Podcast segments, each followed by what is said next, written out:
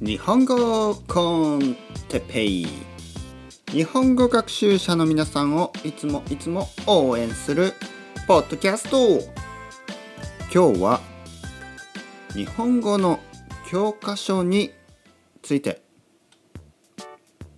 皆さんこんにちは。はチワワ男の。ポッキャストが今日も始まりました。よろしくお願いします。日本語の勉強をします。勉強は教科書だけじゃない。聞くことが実は一番大事なんです。でも学校では教科書を中心に勉強をするからいつまでたっても話せない喋れないペラペラになれない。言葉はたくさん知ってるけど使えない。人をたくさん作る日本語、えー、の学校。まあ日本皆さんかあの元気ですか？日本語コンテッペですね。よろしくお願いします。ちょっとね今ねあの僕は本屋に行ったんですね。本屋さん。本屋さんに行きました。近くの本屋ですね。そして、えー、いつもはですね、えー、僕が読む本はまあ経済のこととかね。経済のこと。世界経済。どうなるんだろう？これからとかまあ政治のこと。ね。まあ今ちょっといろいろ大変ですからね。えー、どこの国もですね。アメリカ中国ヨーロッパ日本韓国いろいろありますね。だからちょっといろいろねそういう本を読んでみたり、えー、まあ本をね買うこともあるんですけどまあちょっとあの立ち読みですね。立ち読み。皆さん立ち読み好きですか？僕は結構好きですね。なぜかというとねなんかねあの家で本を読みますよ家で本読みますけどなんかねたくさん本がある本屋さんで、えー、どんな本でもね好きな本をちょっとちょっと読んでいいっていうねこの何て言うかなこの嬉しい感じで日本の本屋はですね立ち読みをしてもね何も言わないというかまあまあどこの本屋でも何も言わないのかもしれないですけどなんかあの立ち読みしやすいですね。立ち読みしていてなんかこうえー、悪い気がしない、ね、だからまあたまに本を買ったりもするんですけどとにかく僕はね日本の本屋が好きなんですね。大きい本屋たくさんあります、えー、僕の家の近くには純駆動書店っていうね結構大きい本屋があるんですね。だからそこによく行ってまあちょっと立ち読みをするんですよ。えいつもはさっき言ったみたいに経済の本とか政治の本とかあとはうん何かな？あとは歴史の本もねちょっと見たりしますね。例えば戦争中の、えー、日本人はどういうものを食べていたのかとかねそういうのを読むとね悲しくなると思うじゃないですか皆さん。ね。もちろん悲しくなりますよ。でもねむしろお腹が減るんですね。僕はなぜかあの戦争中のねあの日本日本人は何を食べていたのか、ね、例えば芋芋を食べていたとかね。で芋別に僕好きじゃないんですね。実は芋が芋はあの特にさつまいもスイートポテトあんまり好きじゃないんですね、えー、僕はさつまいもの焼酎は好きですけど芋とねあと栗ね。栗チェストナッツ栗あんまり好きじゃない。うん、食べますよ。食べるけどあんまり好きじゃない、ね、そういうものないですか皆さん。あの食べるけど食べられるけど、まあ、実はあんまり好きじゃない。これが僕にとってはさつまいも、えー、栗。あと何かな。あとえっ、ー、とねなんかそういうタイプの食べ物。なんかねちょっと水分の少ない食べ物があまり好きじゃないですね。あとかぼちゃね。かぼちゃ。そうかぼちゃ。パンプキンですね。かぼちゃもあんまり好きじゃない。甘い甘い野菜があまり好きじゃないですね。野菜のくせに甘い。なんかねあんまり好きじゃない、うん、まあ、えー、そういうまあ歴史のね。それ歴史かな。まああのまあ歴史ですよね。戦争中にどういうものを食べていたかとかね。かぼちゃとかそういうもの食べてね美味しいみたいにね。僕は本当にもうそれはなんかあの食べるものがないからとかじゃなくてねさつまいもとか毎日とか嫌ですね。ご飯食べたいですね。ね。えー、肉はね別にねいつも言ってるみたいに別に僕は肉好きですけどそんなに好きじゃないですからあのいいんですけどさつまいも毎日とは嫌ですね。ちょっとね。まあとにかくそういう歴史の本とかあそういうのを読むんですがそういうねそういうコーナーに行くんですけど今日はねまあまあちょっとなんとなくね 日本語の教科書のところに行ってみたんですよ。初めて行った。大丈夫ですか？こんな日本語の先生ね。日本語の先生のくせに日本語の教科書のコーナーにね初めて行ったんですよ。そして、えー、そこにはねまあ馴染みのある「まあ、丸ごと」とかね、えー、みんなの日本語」とかもあるんですけどもたくさんとにかくたくさんの日本語の教科書がありますね。でね一瞬でね悟りました。ね悟るっていうのは気づくっていうことですね。一瞬で気づきました。これはねビジネスだ。もうビジネスですよ。皆さんはその日本語教科書のこのビジネスこの中であの右往左往しているだけなんですね。右往左往というのはもうまあヘッドレスチキンとかいいのかな？英語だとね。こううんどれにしよう。これこれかな？これにしようかな？この教科書も良さそうだ。この教科書も良さそうだ。これもいいかもしれない。これはダメだ。これはいい。これはダメだ。これはいい。まあ僕から言わせればそれは全てね。同じようなもんです。似てますよ。あのペラペラっとちょっと見てみて見てみました。まあどの教科書も同じようなもんです。うん。だからどれでもいいです。別に。ね。どれでもいい。ただねああやってたくさんたくさんたくさんの本が作られているということはやっぱりこれがねお金になるからですよ。本当に。騙されてはいけませんよ皆さん。騙されては。ね。えー、もちろんね教科書というのはいいと思います。でもねそれちょっと見てみて分かりました。あこれねもし、えー、例えば15分今日本語コンテッペイは15分だけですね。で15分15分この教科書どの教科書でもいいですけど15分その教科書で勉強するぐらいだったら15分日本語コンテッペイ聞いた方がいいなと自分で思いました、ね、自分でなぜかというと 15, 15分の中に相当のたくさんのね量のあのボキャブラリーだったりグラマーがあの詰まってるんですね僕が話してるこの中には。でも教科書というのはねなんかね変なんか変です。まずねこれはた多分ねやっぱ教科書を作る時にあの想定しているターゲットが全然絞れてないですね。あのねまずねこの例文とかすごい変です全部。うんほとんど変。あとねあの話し方が変。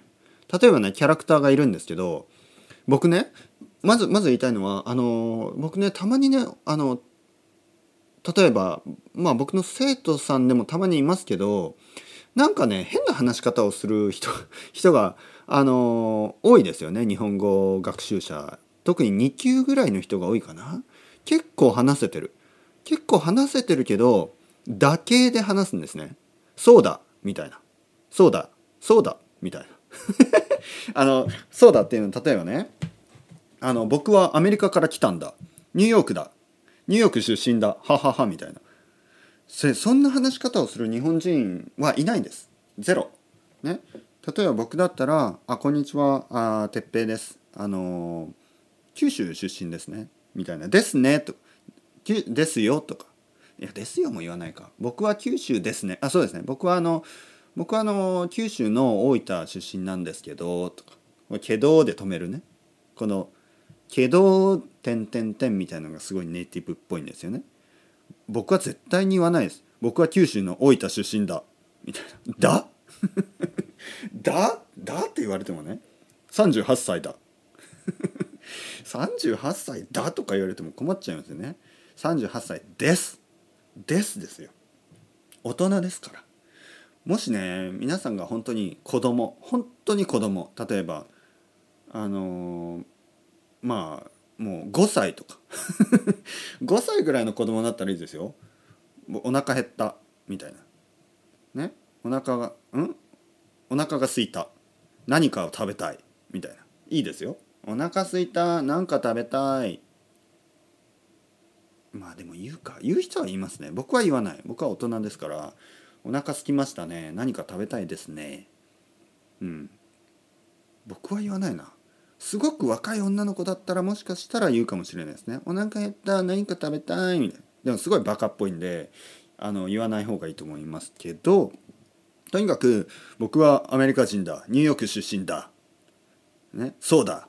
みたいな。そういう話し方はしないしあとねあのこれ声のトーンもですねなんかあのこれ悪いですよ。なんかあの空手キット みたいな「よろしくお願いします」みたいななんかそういう話し方あれ冗談かもしれないですけどやめた方がいいと思います。ね。あの少し前にあのなんだかポッドキャストでであのクリスさんあのアブロードジャパンのクリスさんもこれは自分のよくよくない癖だ。ね、あまりこのなぜかわからないけど自分はね僕はねそのクリスさんが言ってたのが僕は少し日本語を話す時に恥ずかしいのか何か自分でもよくわからないけどそういう話し方をしてしまうっていうことを言ってました例えば「先生よろしくお願いします」みたいなこのねこの声のトーンあの映画の日本人キャラクターみたいなねそういう話し方これはね「よろしくお願いします」「いただきます」みたいなねそれはあの本当にフィクションの世界です。から「あのいただきます」で大丈夫です。ね。東京から来ました。この後は京都に行きます。お前さ時代劇時代劇かよ、ね、時代劇っていうのはあのサムライウエスタンみたいなね。なんていうの？侍侍映画ね、はい、昔のね時代劇。えー、まあ侍の話ですよ。あの時の時代なんです。まあとにかくとにかく何を言ってるかというととにかくねその教科書のあのうん今日はちょっと熱く話してますね。熱くなってますね。ちょっとちょっと僕はあの興奮してますね。その教科書の例文はやっぱりちょっと変。ちょっと変です。だからあの特に皆さんがあの自然な日本語を話したい場合はやっぱり日本語コンテッペをたくさん聞いた方が僕はいいと思いました。僕はいいと思います。他の人はどう思ってもいいですけど僕はそう思いました。であとですねあのまずあの日本語コンあ違う日本語能力検定試験 JLPT で、えー、2級を見てみました。すごく簡単でした。僕にとっては簡単。1級を見てみました。簡単でした。僕にとっては簡単でした。はい。でなんか知んないけど日本語能力検定 JLPT が難しいっていうようなことを言ってる日本人もいますよね。で僕もね少し前までそう思ってたんですね。あ1級って結構難しいな。でもこれは結構難しいというだけの話で難しくはないです。日本人にとって難しくはない。で日本人にもいろいろな人がいますから僕みたいなかなりインテリジェントな まあ自分で言うとバカっぽいですけどねいつも言うように。まあでも僕みたいに普段からあの本を読んでる人にとってはすごい簡単です。ものすごい簡単。あれ？こんな簡単なの？っていうぐらい。ただね簡単と言いながらも目をつぶっては取れません。ね？これ言ってることがちゃんと集中しないとわからない。これぐらい難しい。やっぱり。あとやっぱ外国人の皆さんにとっては十分難しいと思いました、ね、十分難しいと思いました。これがやっぱりネイティブとあの非ネイティブの違いですね。もう全然あのネイティブで僕みたいに毎日毎日本を読んでる人にとってはすごく簡単。だけどまあそうですね。非ネイティブ。皆さんのように、えー、日本語が自分の国の言葉じゃない場合はたくさんやっぱり読んだりたくさん聞いたり普段からしてないと難しい。というのは分かりました。特に1級ですね。2級は簡単。でも1級はやっぱりあの毎日のルーティンがないと難しいなと思いました。毎日日本語を聞く。たくさん聞かないとあこれは聞き取れないかなと思いました。あとたくさん、えー、日本語を読む。あこれはちゃんと毎日読んでないと読めないかなと思いました。漢字もねえー、これは毎日日本語を読んでないとわからないなと思いました。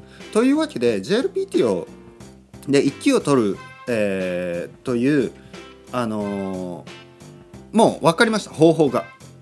これは毎日日本語を使うこれだけです。毎日日本語を聞く毎日日本語を話す毎日日本語を読む毎日日本語をまあ書くはいらないかな。えー、それだけで、えー、取れるようになります。むしろ教科書をどんな教科書を使っても、えー、毎日日本語を使わないと絶対に一級は取れないんだなと思いました。はい。だからこれねちょっとあの矛盾してますよね。そこで。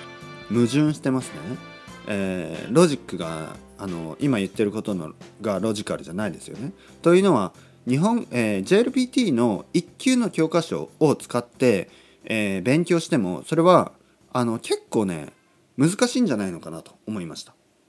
教科書で試験対策をしても難しいでも逆にあの毎日毎日、えー、本当にたくさん日本語を聞いてたくさん日本語を読んでたくさん日本語で話すこれをやっていれば、まあ、僕みたいにねだからネイティブみたいにそうすればあの1級を取ることは難しくないんじゃないのかなと思いました。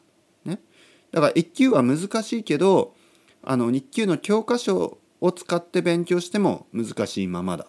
だけど毎日毎日日本語を、え、使う生活をしていればそういう人たちにとっては、え、日本語能力検定はそんなには難しくないというそういう結論ですね。